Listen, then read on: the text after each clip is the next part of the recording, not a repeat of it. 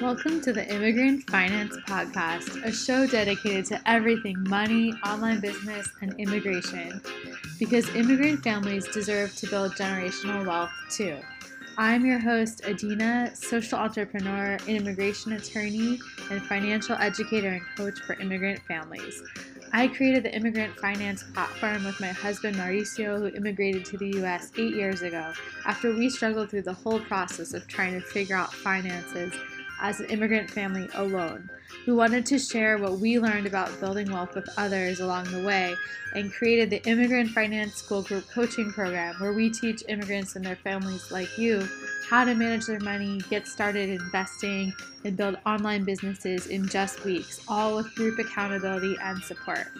Our clients have been able to get started investing and develop lifelong plans to build generational wealth regardless of their immigration status, actually launch an online business they've been dreaming of starting for years, bring in enough income to leave a job with a shitty boss, and book up their calendar for the rest of the month just after announcing their new coaching business.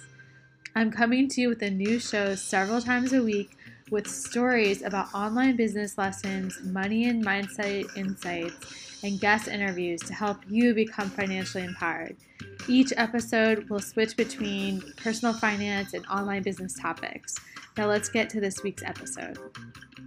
To start us with her first introduction, and just for the podcast, as we're recording, hey everyone, we're recording from an Instagram Live um, all about Uh, personal finance and immigration for healthcare professionals. And I'm here today with two doctors who are going to be sharing some of their expertise in this area, their personal experiences, their professional experiences. So I'll introduce or kick it over to Arunima first to introduce herself. Sure, sure. Um, so my name is Arunima, or Niba, or Tatibera, as people call me at work. Uh, I am a pediatric I C U physician, and I'm currently working in an underserved area of California. So yeah, it's just a great privilege to be working in this community and, you know, applying all my skills and knowledge um, and experiences I've accrued. And I'm so happy to be a part of this conversation where we're talking about money. Um, it's, it's just not had enough, especially in the medical space. So yeah, I'm really happy to join you and Justin in, in my chat today. Wonderful. Justin, what about you? Um, yeah, I'm Justin. Um, I am currently in training for pediatric critical care as well. Um, I'm in fellowship right now, um, and uh, live in California also. Um, took a couple years out after residency before going back for training, and um, yeah, been excited to be part of this conversation. Um, money has been uh, a topic that I've I've been uh, really excited learning about and sharing with others, and excited to be here and learn from y'all as well. Absolutely. And, and Justin, you're also like a personal finance uh, influencer, blogger, Instagrammer. How do you describe it? You've got Simple Finance Community, which has awesome content. Thanks. Yeah, I, um, I, I guess I would describe myself as an educator. Um, I feel like um, financial education is, is pretty sorely lacking in our medical training um, for a lot of medical professionals. Um, and it's something that I... Uh, got hit very hard with when I was graduating from medical school with hundreds of thousands of dollars of debt, um, and realized I had no idea what to do with that and um, where to go. And so um, became uh, really passionate about learning and, and uh, growing as much as I can in that area. And, and since then, I've been really excited to share it with other uh, trainees that I've worked with and colleagues. And I've realized that it's a, it's a huge area of need and uh, a huge area of um, lacking in our education um, as medical professionals. Absolutely. That sounds a lot like what the experience is for lawyers too. It's, I think it's probably really similar. It's like you get highly trained in these areas and then no one tells you about how to like manage a budget, right? Or like any of these, yeah. Or all the debt you have. Yeah. It doesn't make any sense. Mm-hmm. It's so true. It's, it's, uh, It's amazing that, you know, people are so willing to let us take out hundreds of thousands of dollars in loans and uh, then be like, good luck, figure it out. Totally. So, yeah. It's crazy. Um, I'll, I'll just introduce myself quickly for folks new to our community listening. Um, hi, everyone. I'm Adina. Uh, Adina Appelbaum. I am an immigration attorney and accredited financial counselor. So I kind of look at the financial system for immigrants and their families, like from the immigration law perspective, from the financial perspective. Um, and my, you know, er, my interest in this area really came from personal experience with my husband, Mauricio, who's an immigrant from Ecuador. Um, just because when he came here, we struggled a lot with money. I was in law school, so similar to the med school day, like hundreds of thousands of debt on my shoulders and like barely living paycheck to paycheck. And we couldn't figure out if he could like have a bank account or have a credit card or invest. And there was no information anywhere about these topics for immigrants. So I'm really excited to be talking to you all about that, because I know you've seen that too for the immigrant community in this space of healthcare professionals. Um, so yeah, I guess we can get started. Does anyone want to kick us off with the, the first question we have prepared, or jump on anything? Yeah, I, you know, I think um, with the first and foremost, just to approach the topic of personal finance, right? And like, when is the right time to get into it?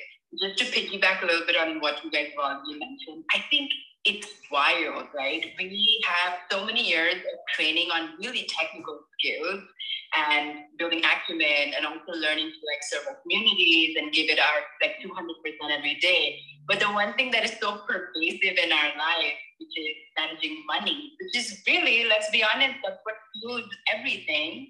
Um, mm-hmm. That's something that we don't really get to know. So when do you think getting into personal finances, when is the right time? I mean, I feel it was yesterday, but when do you think it's the right time to get into that?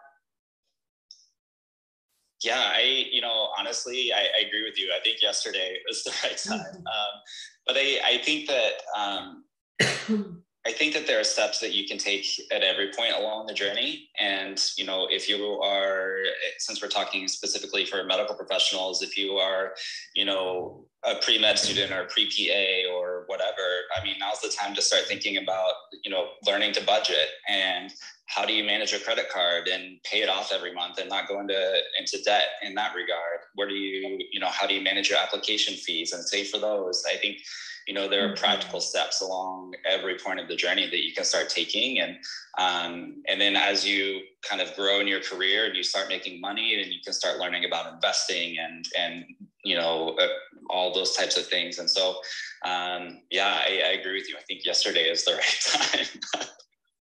Yeah, I, I definitely agree. I think time is just such an important thing to to focus on here, because with finances, a lot of it is about time and like not losing time so that your money can work for you. Like with investing, it's all about time in the market for it to grow. And that's something that we've seen a lot of people are not told about in the immigrant community. Um, it's, it's just not commonly talked about. So people are missing out on that information. And, and yeah, I'm interested, what have you all seen in, in with healthcare professionals?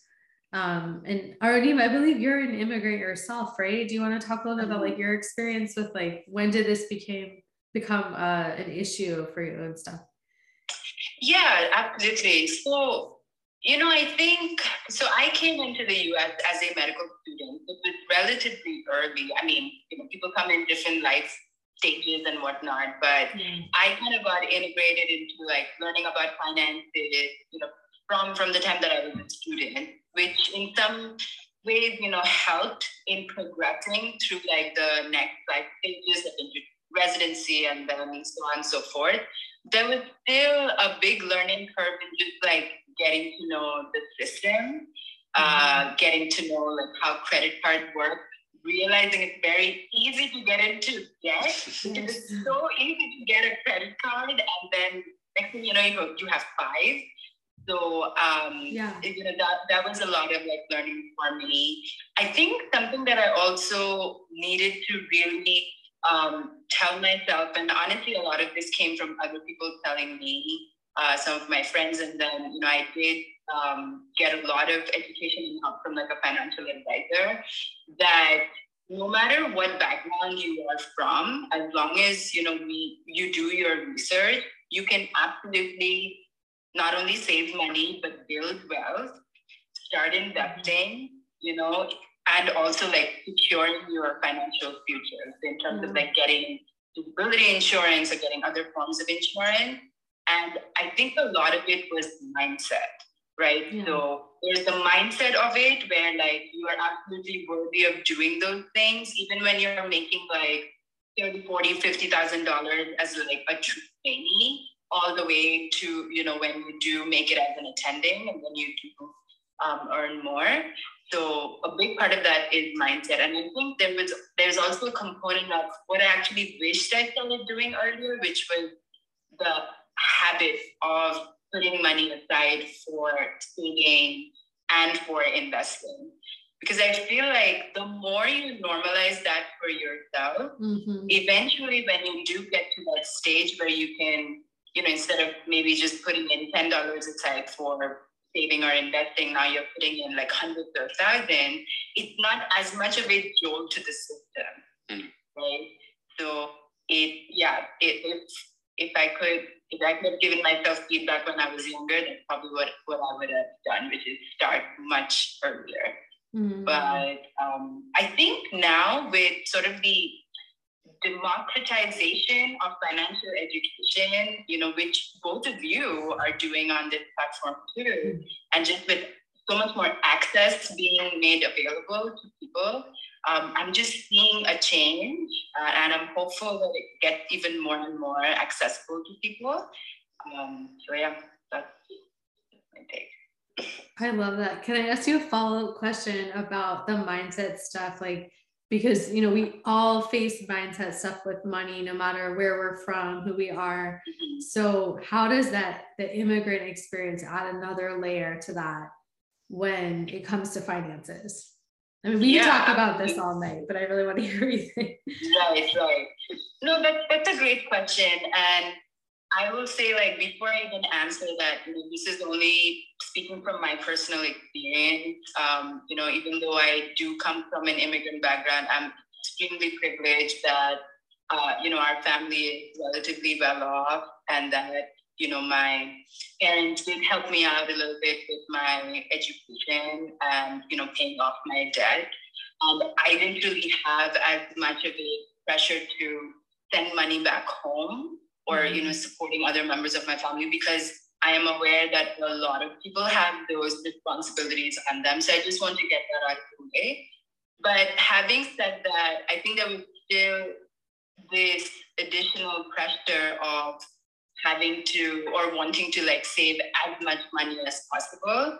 Um, I think in the process of also getting used to the sheer cost of living in mm-hmm. a urban setting, um, working in a hospital and making a salary that honestly has not been updated since the late nineties. That's what the problem is for a lot of residents and fellows, that that kind of mental pressure um, is, is there. And I would say that's universal for both people, you know, who are immigrants, who are not, right? Um, but it's always that additional pressure of, like, you know, I need to Uh, make sure that my family knows that I'm okay and I'm doing okay and I am surviving and hopefully thriving too. Yeah. So, yeah, that's that's how it was. Yeah. Thanks for sharing your experience. That's really that's really cool to hear. Yeah, I agree. It's very. I think a lot of people will relate to that. Yeah. Um, do we want to talk a little bit about? Um, When, oh, we covered when. Okay, what are some of the challenges to managing finances and some of the kind of first steps that you all would recommend? Yeah, Justin, you can, you can take it. Sure. Um, you know, I think that I, I really like what you said about um, developing habits. Um, I think that there's a lot of time, a, a pressure to feel that you have to be devoting a, a lot of money towards something to, to make it meaningful. And I think that, you know, even being able to devote, you know, ten, twenty dollars a month towards a financial goal is, is meaningful. And, mm-hmm. you know, as your income and, and experience grows, then you can expand that and grow that. Um, I think that, you know, one of the things that I, that I always really try to emphasize, especially for, for people, um, in the medical field is, is, you know, learning the habits of budgeting. Um, there's this, this, uh, ideal doctor lifestyle that everybody talks about. And I imagine it's somewhat similar in law. Mm-hmm. Um, you know, it's, well, I've made it, so now I have to live it up. And I think that, you know, learning to, to track your money, know where it's going is, is an invaluable habit. Um, and then, you know, I always talk about establishing an emergency fund being one of your first goals, um, yeah. and kind of getting started in that regard, and, and getting three to six months of your expenses, you know, start putting that away so that you have it as you accomplish your other goals should something else happen. Mm-hmm. Um, and, and those are, I think, really great places to start. And then, you know, understanding student debt, understanding your loans, the terms of your loans, the interest, what that means, how much it's going to cost you, um, how are you going to pay it off? Are you going to go through some sort of loan forgiveness program? Is it going to be cost effective for you versus getting a high paying job and, and tackling it and paying it off? And, um, mm-hmm. and so I think, you know, kind of understanding the basics of, of what, um, of what is in front of you, and, and, uh, educating yourself on, on those, those particular topics. That's an amazing overview. Thank you for sharing that. Yeah, I think um, personally, a challenge that I had like initially in my financial journey was, you know, like you mentioned, just like uh, making sure that, you know, you have those habits. And I do think that with the idea of like automating certain, you know, those mm-hmm. habits, you don't even have to think about it. Yeah, I love automating. Yeah, automating, like whoever invented that, you know, should, should get all, all the extra points. Yes. Um, because it really takes that like active thinking out of your head. Right. Um, the one thing that I would say, and, and this might be a segue into talking a little bit about like lifestyle information, that So the whole thing about like making that transition from a trainee to, you know, when you sort of get that first big job, and not falling into the trap of, okay, now I'm making, you know, two X, three X the amount of money. So that means I can buy that Porsche, right? Or I can, you know, get that fancy condo, like whatever. Um, and there is this thing where I, I just like to think of it as like, in terms of our relationship with money, it should, you know, there's a bell-shaped curve to most things, right? You don't want to be on the extremely restrictive side, mm-hmm. because you have worked hard for that money, right? So mm-hmm. um, the, the guilt of wanting to spend your money is also very real. And honestly, that is also something I battle with. Yeah. Even, even now, um, you don't want to be too restrictive, and at the same time, of course, you don't want to be too careless. You want to be right sort of in the middle where um, you have your savings, you have your investments, um, mm-hmm. and all of that done, and then, you know, you're able to, you know, be able to enjoy your money in real time, mm-hmm. whatever that in whatever that means to you. Mm-hmm. So. Again, it's it's the emotions behind it, right? Yeah. Uh, it, it, for me, it's, money is really very emotional. It is. It's all psychology. Absolutely. Yeah. So that's that's how, you know, it can be a little bit challenging. But again, with education, with talking about it, because mm-hmm. there's a lot of stigma around even discussing money. Yeah. Um, especially in our, so I'm in South Asian, in the South Asian community. It, there's a lot of secrecy, there's a lot of like, okay, no one should know like if we are, you know, in any kind of trouble. Mm-hmm. Um, and I think it's time to get out of that. But yeah. Everyone, you know, um, could benefit from being more open about it. So. That's why I'm so excited about the fact we're just doing this. You know, we've got two doctors here like showing up and talking about money. You all are both on call right now, I believe. Right? Are you still each on call? You could be called in, is it the hospital at any moment? And you're taking time to talk about this issue because it's so important and affects people's lives so much. So I really appreciate you both highlighting the issue and taking the time to do it. Thank you as well. Yeah. Yeah. Yeah. There, so there's like a million topics for us to talk about. What else do you guys want to talk about? I wanted well, to piggyback on something. I'm sorry, I don't mean to interrupt. Um, no, no, no. I was just going to say, have, if you guys have had any challenges, please share away. Yeah, I just wanted to kind of piggyback on something that you were talking about. I think that, you know, there is a lot of secrecy around money, and there's a lot of also a lot of shame around money. Yeah. And, you know, we, we, um, the culture around personal finance traditionally has been, um, you know, kind of a, a top-down approach, um, and very much uh, a kind of, in many ways, as medicine has been a patriarchal kind of approach to, to finance, right? Let me tell you what to do with your money. Let me tell you how to do it. Um, you don't have the ability to understand this. It's too complicated for you. So I'll tell you what you need to do. And, oh, you should feel bad because you didn't do it this way, and you should have done it this way. And so I, I think there's a lot of, historically, there's been a lot of shame around money and, and managing our personal finances and mistakes that we've made. And so um, I think I really see that shifting, and I appreciate that so much. And I love, um, you know, seeing that it's, as you said, the democratization of this, and, and you know, um, being able to talk about these things openly, and, and take away the, the stigma of, you know, oh man, I have a lot of student debt, or oh, I made some mistakes and got into some credit card debt and I'm dealing with it, you know, or, you know, just kind of uh, overcoming that, that shame narrative, and, and approaching it with, with a narrative of empowerment. So, mm. I, that yeah. really resonates. And, and I think that's very powerful for you to be saying as a doctor, because we look at doctors with such authority, right? And you just assume you assume they know everything. And, and so for you all to show up as doctors and be like, we've struggled with this, and we have, we know other people have struggled with this. It's huge. And it, it really just underscores, like, it doesn't matter who you are, where you're from, whether you're an immigrant or not, whether you're a doctor or working in a restaurant, whatever it is, like, these are really hard issues that are emotional. Um, yeah, that, that's a big theme coming up, the emotions of finance, I'm hearing. Ooh, we could talk about that a lot.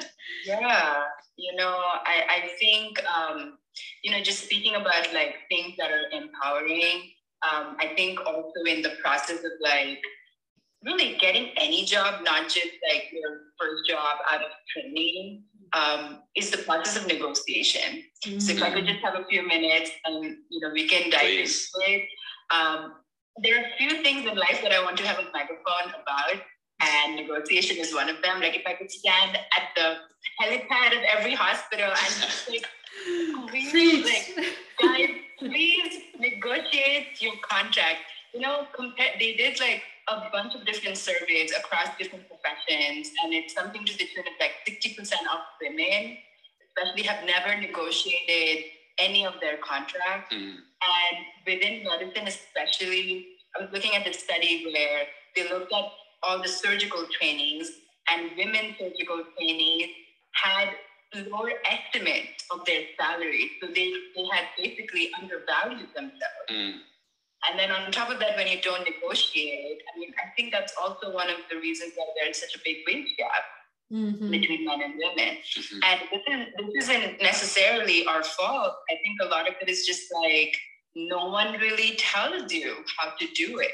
Again, yeah. no one told us like how to negotiate, and um, but you know, having gone through the process, it is just so empowering, because it's all, you get to know that you can negotiate, and mm. that hospitals and clinics always have more money than they let on to give you. Yeah. So don't let them get away with that. Um, but no, it's it's really about like advocating for yourself, right, at the mm-hmm. end of the day, um, and realizing that, again, it's not a shameful thing to be talking about money. I mean, it may feel gauche, it may feel tacky, it may feel awkward, but it's not. Um, and so, yeah, I mean, how I went about my first contract negotiation was honestly like when I was in the process of doing my job interviews, when I would get those offer letters from the initial um, you know, letter from the hospital, I would show it to a trusted mentor, um, or, you know, an attendant that I was working with that I really trusted and confided in. And they would give me really good, you know, feedback. Um, sometimes I would have them proofread my sort of negotiation email that I would send back to them. Um, you know, just saying that you know, is this okay? Is this reasonable to like ask them? Um, and the, the thing about negotiating is it's never just like a one-off thing. There can be a bit of back and forth, which mm-hmm. is okay. Um, but yeah, I just learned so much about myself. And, you know, when you put yourself through a couple of those processes, you just get to learn like how you also behave in these situations. Mm-hmm. So um, yeah, it, it, it's just an awesome feeling. So mm-hmm. yeah, that is my my whole That's so important. Thank you for sharing that. Yeah, thank you. Yeah. Yeah, super valuable. And I think that the same skill set applies to a lot of financial topics from what I've seen, um, especially for the immigrant community, to bring it back to our topic for tonight. Like there's a lot of things where you just may not know whether you can do something or why you got that charge on your credit card or why they're telling you you can't open a bank account. And a lot of it comes down to like having that willingness, even if it's uncomfortable, to choose to believe in yourself, just like what you're talking about with the negotiating, and yeah. just like ask a question or make that call and like be a financial advocate for yourself. That's something we work on a lot um, with folks in our community, is just like, you get a charge, like call up your credit card and be like, why did I get that charge? You know, like you have nothing to lose, right? And a lot of times they'll just reverse it just because you called. Mm. You know, um, and it's, so it's learning that skill set applies, I think, to everything when it comes to finances. Yeah. Yeah, it's, um, you know, that's a really good point that, especially because the language around finances, I would also say a lot of the legal stuff, it, so there's so much of jargon in, I mean, also in medicine, let's be honest, and but law. So much of it is almost purposefully written and framed in a way for you to not understand. And yes. this goes to even professionals like us, right? Yes. So it's almost like someone has to translate what this document like even means to totally. You, right? So, um, and it can be very intimidating because it is about money. So it, right. when there's that fear that's in of, oh, someone can come and take my money. I remember experiencing that a lot as a student too, with all mm-hmm. these fees and terms and conditions and all these things like mm-hmm. that done all at the same time. And I was like, oh, like, you know, are they like out to get me? So um, I think it's it's a really great skill to teach people. Um, that that is just okay to ask questions. It's okay to call up, you know, that company and just ask questions to be to want to like understand more. And I would also add to make that information accessible in different languages. Mm. Uh, just because the U S is only getting more and more diverse. Um, yeah. I know a lot of it is available in Spanish, which is great. But I do think that, you know, it could be, depending on the region, of course, should be accessible to in, in different languages, if possible. Mm-hmm. Yeah. yeah. Adina, I was wondering if, oh, sorry, go ahead. No, go ahead, Justin. I was just wondering if you could share, you know, I, I've I've been really learning a lot from you and following you here on Instagram. And oh, I was wondering if you'd you. be willing to, to share a little bit about some of the things that um, you've been doing and some of the, the common roadblocks that you've seen the immigrant community come up against, um, because it's definitely something I'm, I'm learning a lot from you as, as you share. Oh, thank you so much for saying that and the support. Absolutely. Um, I mean, like we're talking about, everybody has challenges. So there's just that extra layer. A lot of times, um, if you're an immigrant or a family member of an immigrant, especially if you're the first in your family. So a lot of the people in our community, they're the first ones in their family, not only to like have to figure out college and jobs and all these things, but also investing and retirement. And, you know, many people have grown up their whole life, their whole childhoods, like translating the documents at the, at the doctor for their parents. I'm sure y'all see that all the time. Right. And it's just, um, you know, take, to bringing that into the finances. And so a lot of our students are not only learning for themselves, but they're learning for their whole family at the same time. And, and there's um, a lot of uh, fear that I hear people say like their parents have about investing, um, you know, that they're afraid it's like gambling, they're going to lose all their money. So there's a lot of work to be done in terms of like individuals stepping up to be the leader and their family to learn finances and empower the whole family and share what they're learning. That's one of my favorite things um, that we do is like when we help someone who has not been able to open their investment account because they don't have um, immigration status, get it open and then open one for their parents and their siblings. And like the whole family changes because they're going to, they're going to have retirement, you know, they're going to have, uh, they're going to be able to start having their money work for them. So um, I, I just think there's, oh, there's so, this is a huge topic, but like, there's a really big need for people to take this step to not only like covering the bills and getting by, right, but having their money work for them. Um, because we have a huge problem in this country where immigrants have been treated in the legal system and the employment systems as sources of cheap labor often. Like the whole immigration law system is based on this, right? Of taking advantage of people. I mean, if you want me to just hear me nerd out for one second, like the Bracero program was um, one of the first immigration law policies ever. And it was basically bringing in um, people from Mexico to work the farms and factories when Americans were at war. And then when the Americans came back, they deported all of them. And they would do this in cycles. And that was like the first foundations of the immigration law system. So there's just this huge, you know, violent, racist, ugly system that is under, undergirding. What's the word? Under, I'm, I'm blanking. Underlying the whole immigration yeah. law system that people are being subject to. And so it's like you have to go through that, and then like you've been, you know, oftentimes uh, disempowered and dehumanized by that system. And then the financial system on top of that is like another layer to that of like you all were talking about earlier, like um you know, not not making it accessible to certain people and making it so complicated, leaving people out. So there's just so much work. I think I really see it um, as like a radical act of resistance for immigrant families to learn about finances and get really good at finances. Um, and just a lot of it comes to mindset, what we talked about in the first, in the beginning, like choosing to believe you can do that is the hardest part. That's right. The hardest part.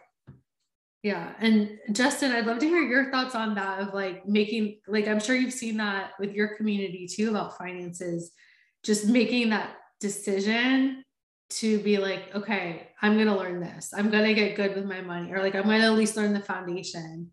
Mm-hmm. Has that been a challenge for people in your community?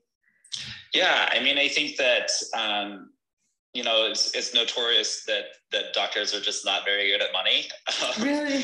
You know, it's just kind of, it's, yeah, it's just kind of a, a joke that doctors just aren't good Why with money. That? Um, I think, I mean, we spend so much time in school learning everything but money. And then, you know, we, we get out and we're, our careers are very busy and we're just, you know, kind yeah. of, uh, well, I have money. I'm just going to, you know, use it, whatever, whatever comes to mind, as, as right. opposed to being intentional with it. And, and so, um, it's been really interesting, um, you know, talking with colleagues and, and, um, with residents, being a fellow, or I was an attending for a period of time before going back to fellowship, and, and just, it was amazing being able to just, you know, have a sit down conversation with, with residents and trainees and, um, you know, hear them talk about, yeah, I didn't even know what a Roth I R A was. I didn't even know what an emergency fund was. You know, I, I, uh, I feel like I don't have, you know, enough money to, to put towards anything. How, do, how should I think about this? And,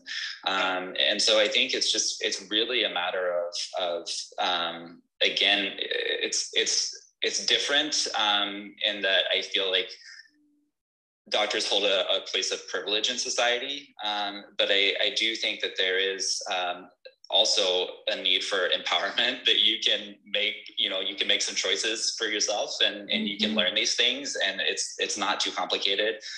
Um, and, and the basics are very accessible and, and actually pretty simple. Yeah. Yeah. I think, I think Justin should like create this finance education curriculum and then like put a patent on it and then distribute it to all the medical schools. Totally. Like you, like you mentioned, Justin, there is such a big, large gap in it. Um, and it's really like, it's finance financial literacy, you know, it's, it's really like, it, it is one of those things where it governs so much of how we, you know, live our lives. I'll, I'll give you another example of it. I listened to this podcast episode yesterday. Um, it was by this doctor called Doctor Kevin Poe, and he goes by Kevin M D He's like one of the O G like bloggers of the whole community, very, very highly regarded. Um, and it was the conversation between him and this contract negotiation lawyer. Right? Mm-hmm. And the topic of the conversation was, are hospitals evil um, towards doctors? So immediately I had to like, you know, check out the episode. I happen to be a doctor working in a hospital. And it's so interesting when you feel so heard and you have so many of your experiences validated and mirrored by your lawyer. Because the lawyer was mentioning all these points, and actually he he mentioned how he, he uh, his own child had a diagnosis of DiGeorge syndrome. So it's, mm. it's one of the genetic abnormalities, and you know your your child can be pretty sick with it. It's like a variety of neurological problems, heart problems, a lot of times they need heart surgery.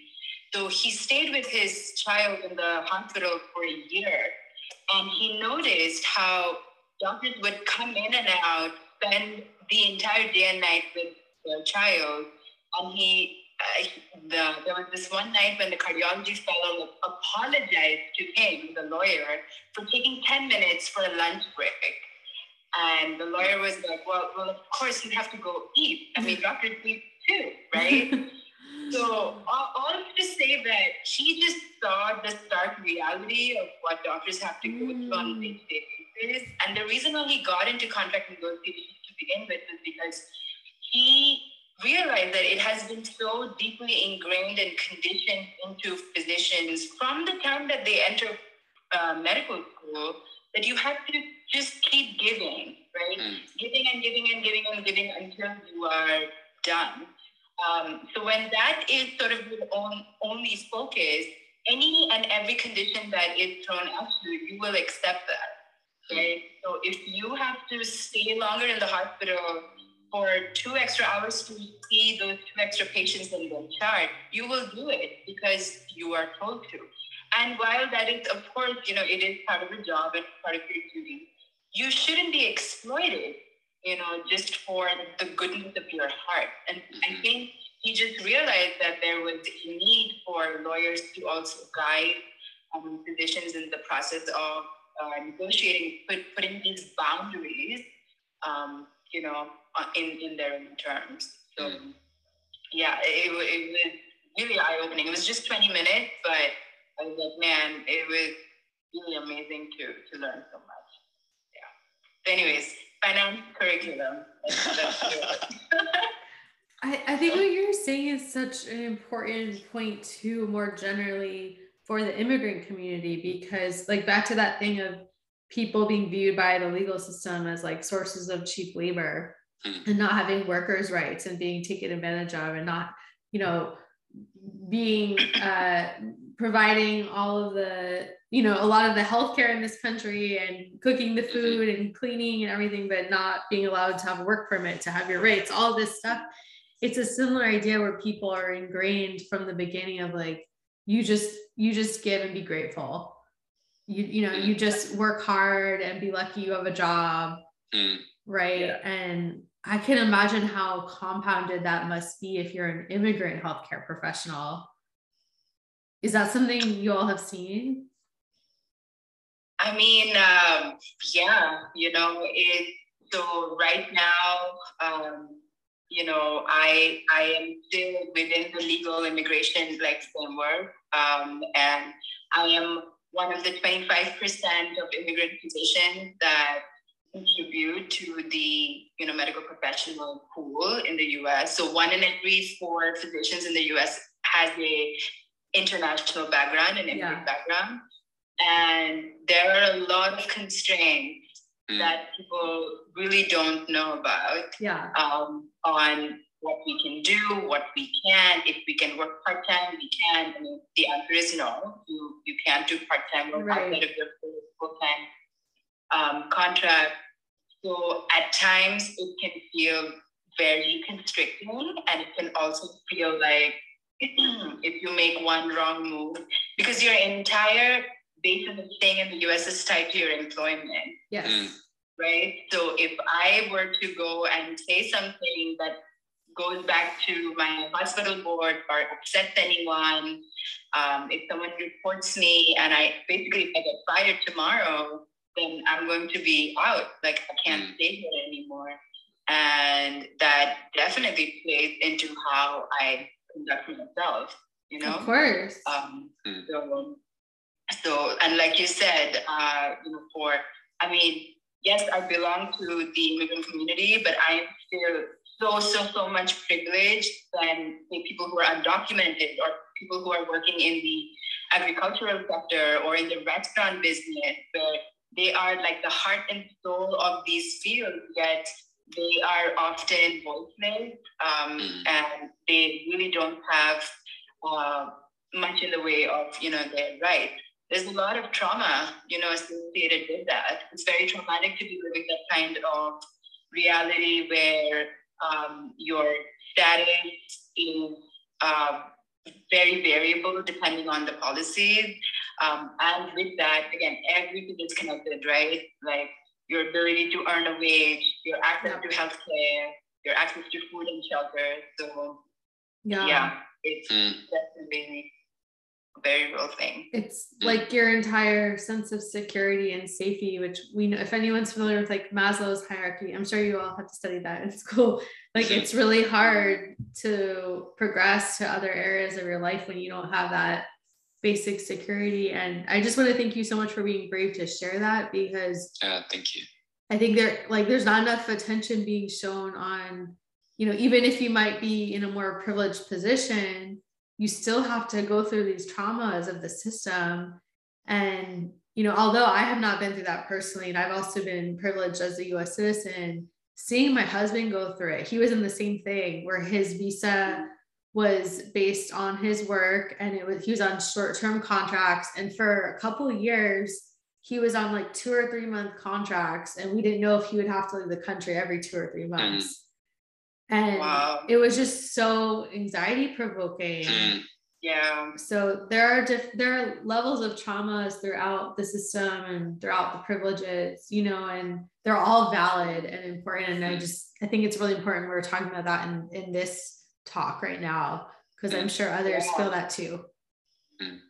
Yeah, no, really. Uh, thank you so much for, you know, opening that up, opening the whole topic up too, because I haven't really shared as much of it. Um, you know, of course, within my own circles I have, but it's not very easy to talk about that. Yeah. Um, I'll, I'll also mention like the pandemic made things extremely challenging and nerve-wracking. I mean, you're talking about since March of twenty twenty um, up until now. First of all, you know, the all of the governmental you know, departments and services have significantly slowed down. But for those first six months or first couple of months, everything had shut down. I mean, it went from yeah. like one hundred to zero. Right. So at that time, um, you know, personally for me, I was on my way to making the transition from fellowship to my first attending job. And my contract was all set and everything was good to go. But the legal part of it was still pending. Like mm. it switched from one visa class to another. And that depends on U S C I S, which is Department of Immigration, to be open and processing those cases. Mm. And they, so now they come out with these announcements saying that we have suspended all, all of our services until T B D. Yeah. Um, so there was a time in my life when I was like, oh, I don't know if I will be able to stay in the U S, but okay, if I stay, will I be able to start on time as mentioned mm. in my contract? If not, will I be able to survive in living in California on no income? Which is very challenging. Yeah. Um, so, you know, that was, that was, that was probably one of the most mentally challenging things I've ever had to do in my life. But I'm just so incredibly grateful that everything, um, you know, went through. But, you know, it's, it it continues to still be tough for, for a lot of them out there. Mm. I'm so sorry you had to go through that, and I can't imagine going through that also with just the stresses you all have had during the pandemic as healthcare professionals. Can you all right. speak a little bit about that? Because like that, that is crazy what you all have been through. I mean, I have some friends who are doctors and hospitals, and yeah, it's just, I cannot imagine. So like maybe, I don't know, Justin, if you want to maybe take this one off, like how has it been as a doctor during a pandemic and trying to figure out finances? Yeah, it's a, it's a, it's a good question. And thank you again for sharing your experience. That was, I appreciate that. I know that's a vulnerable thing to talk about, so thank you. Yeah. Um, I think, yeah, being, um, being a doctor during the pandemic has been interesting. So I, I was actually working abroad um, on a small island in the Pacific uh, when the pandemic first hit, and um, it was pretty terrifying. We had uh, very few ventilators on island, and um, you know, we were just not knowing what to expect, and um, and so I, you know, I experienced working in, in that environment, and then working here um, back in the U S. Um, I think in some ways we're lucky being pediatric providers. It's it's hit us differently than it has a lot of our adult colleagues. Um, but I think everybody is feeling the strain and the stress. And um, I think especially our, our nursing colleagues are, are really feeling it. And um, and I think that everybody's kind of stretched thin, and, and staffing shortages are a real issue across the U S. And, um, and so I think that, you know, there's just this this air of, of tension that um, that adds a whole different layer to to the the job of being a doctor, which is a challenging job in the first place. Um, yeah. But um, you know, I think that when it comes to finances, you know, I've had I've had friends who have, you know, graduated at the time of a hiring freeze. You know, a lot of hospitals were like, yeah, we're not, we're not going to hire during this time because, you know, we don't know what to expect. And so I think that that's really impacted people. And, and some of my friends who are here on visas, you know, trying to negotiate contracts during a hiring freeze with an organization that will accept your visa and work with you to, to get that done. And, and uh, I mean, I I can't imagine what that must be like. Um, it's got to be so difficult. So, yeah, absolutely. Thanks for sharing that. I, I echo a lot of what you mentioned, in that in those first couple of months, I think everyone was trying to figure out what what COVID even meant, like what it was doing to our patients, because it is a novel disease uh, and a novel virus. Um, and then, you know, thankfully, we got to like just learn more and more about the therapeutics and also, you know, the physiology and all of that of it. Um, and yeah, you know, similarly in our I C U, because the first couple of months when the pandemic hit, especially the U S, I was still a fellow in the I C U, and so we we would have, you know, a few sick cases here and there, um, especially with COVID, but for the most part, it wasn't as significant as in the adult population. Um, now, as you know, an attending, working in the community, where I also see a lot of newborns and ill, uh, critically ill neonates, so that's premature babies, um, I actually sort of get exposed more so to pregnant mothers who have who are positive for COVID, uh, and some of the sequelae of that, so some of the consequences being either premature delivery. Um, thankfully, in like ninety-nine point nine percent of cases where moms are positive, the newborns are not sick. Um, they are very healthy, they do very well. And I always tell moms that, especially if you get vaccinated, that you can actually pass on some of those antibodies um, if you're breastfeeding to your baby. Your baby's actually getting some passive immunity through that. Mm-hmm. Um, but, you know, every now and then um, we have the premature babies that are born.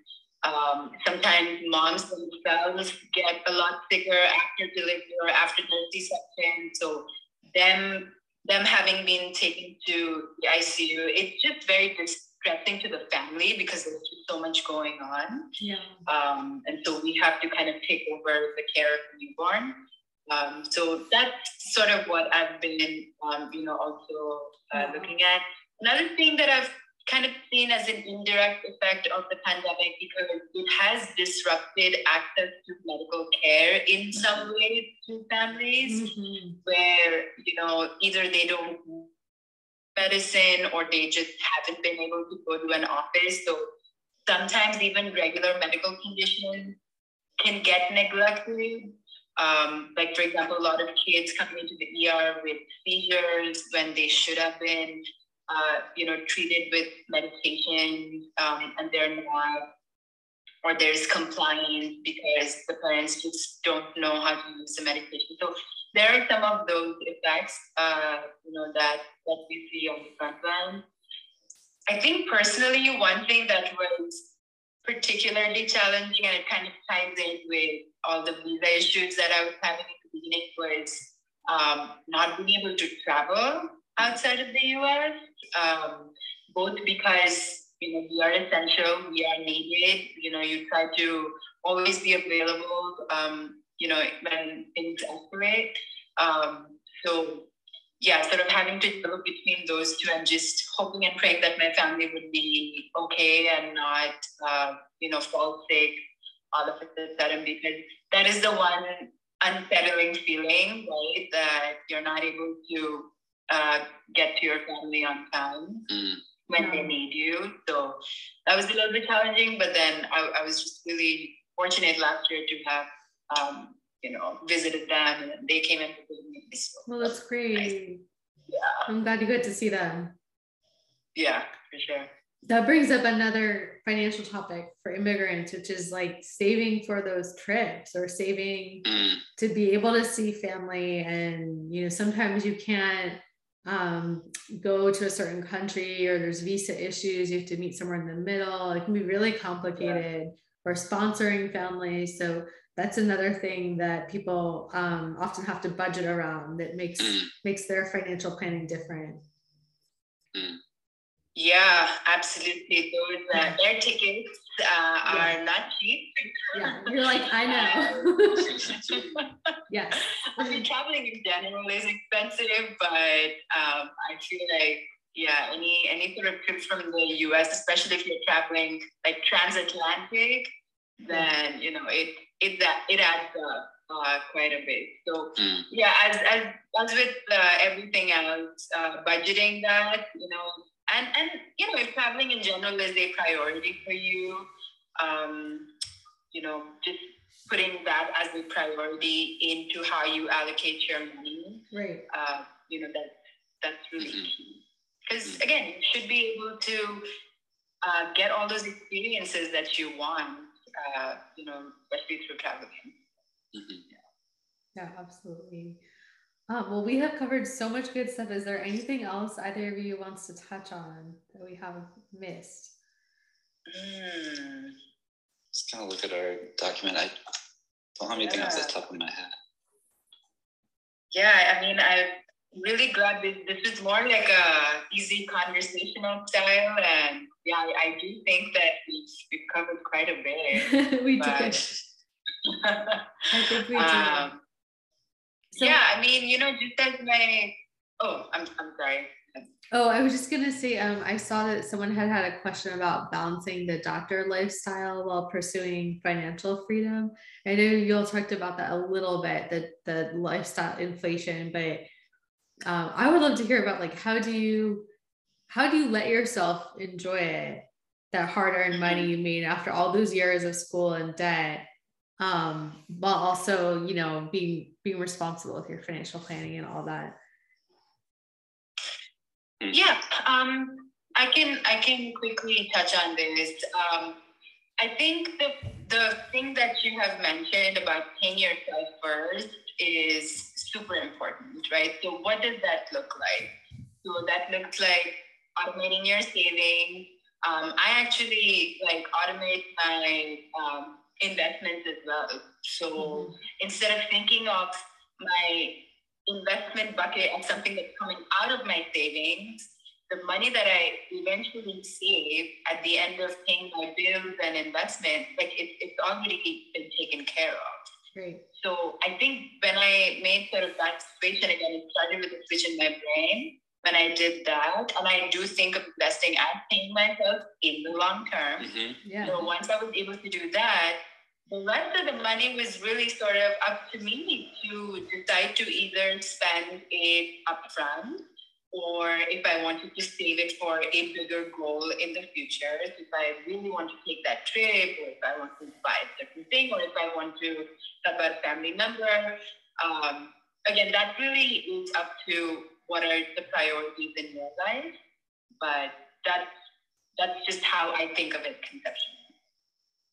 Yeah, I think that's a really great perspective. I think that um, values-based spending is kind of what is is kind of the term that I like to use, and and the idea that, you know, you should be able to enjoy things, and, you know, it's not wrong to, you know, want to travel or want to go out and eat or whatever. Mm-hmm. And I think that um, you know, it's important to kind of take a moment and think, like, what are the things that actually bring you happiness and, mm-hmm. and add value to your life, and spend on those things, you know, mm-hmm. and, you know, if you're, if you're buying the newest car or the biggest house to kind of keep up with your other friends who are doing the same, that's, you know, is that going to make you happy? I, I don't know. You'll have to answer that question. Um, but, you know, if, if, if you have certain values and it's really important to you to be able to do these certain things, then absolutely, you know, budget for those things. And, Um, I think that sinking funds are a really helpful way to approach it. And, you know, if you, if you need eight thousand dollars for a trip uh, two years from now, you know, divide that by twenty-four months and put that money away every month, you know, and then you'll have your eight thousand dollars, you know, or whatever the case may be, or um, you, whatever that expense is, and, and just, you know, prioritizing the things that actually add value to your life, and, and spending on those, and, and then cutting back on the things that are, you know, superfluous beyond that. And I think what you're talking about, about, you know, paying yourself first, making sure that you're getting those, the, the savings emergency fund taken care of, you're getting your investments settled, and then, and then, you know, that money that you have left over, spending it on things that bring you joy. Couldn't agree more. Very well said, both of you. Thank you. Yeah, absolutely.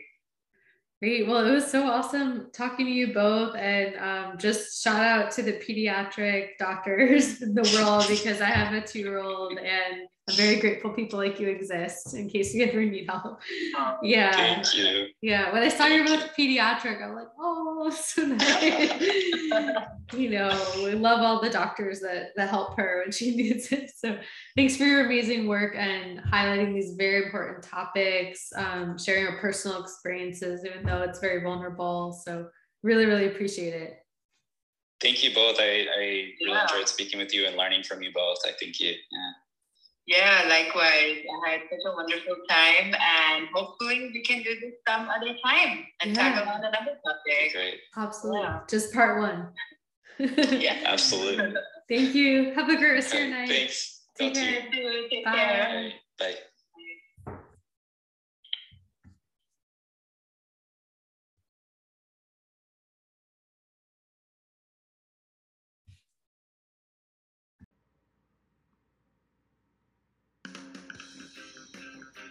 Thanks so much for listening to the Immigrant Finance Show. Make sure to subscribe to the podcast if you haven't done so already, and leave us a review so we can reach more people to help. Also, did you know we started a free Facebook group for immigrant families who want to build generational wealth? We're doing free monthly trainings covering everything from investing to online business. Plus, you will be in there with a network of other inspiring members of our community. Make sure to join us at facebook dot com slash groups slash immigrant finance. And we'll see you there.